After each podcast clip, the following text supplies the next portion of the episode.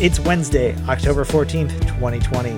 My name is Mitchell Tulin, and this is the Daily Download. Support for AV Nation is brought to you by Almo, the nation's largest and fastest growing professional audiovisual distributor. Join Almo for three days of original first run content at their virtual E4 Evolution event and earn up to 12 CTS RUs starting October 27th. To register, go to www.e4evolution.com. Today's Daily Download comes from ResiWeek 205. Matt Scott is joined by Jeremy Glowacki, Henry Clifford, and Mark Feinberg talking about video calibration.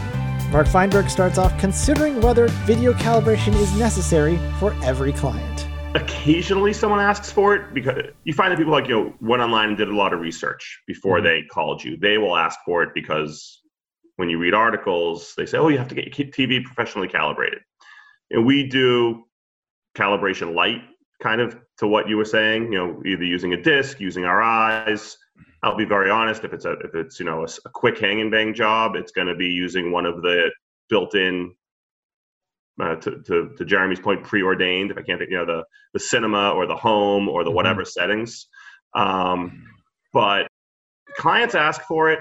Even the even those quickies where we just put it on the the, the cinema setting because that's the right setting for that home and for the content that they watch 80% of the time it's wow that looks really dim. I like that setting it came out of the box on better and it's back on vivid. I mean fries and melts my eyes but that's what they think a tv should look like. And as much as you tell them this is not a right this you show them the skin tones you talk about how this isn't the right color like look at how orange or blue that person looks they don't care in the end. Now if you're doing uh, to jeremy's point a home theater which we don't really do because we're in, a, in apartments in new york um, I would assume then people would be more reliant on the calibration and more trustful that that's the right color.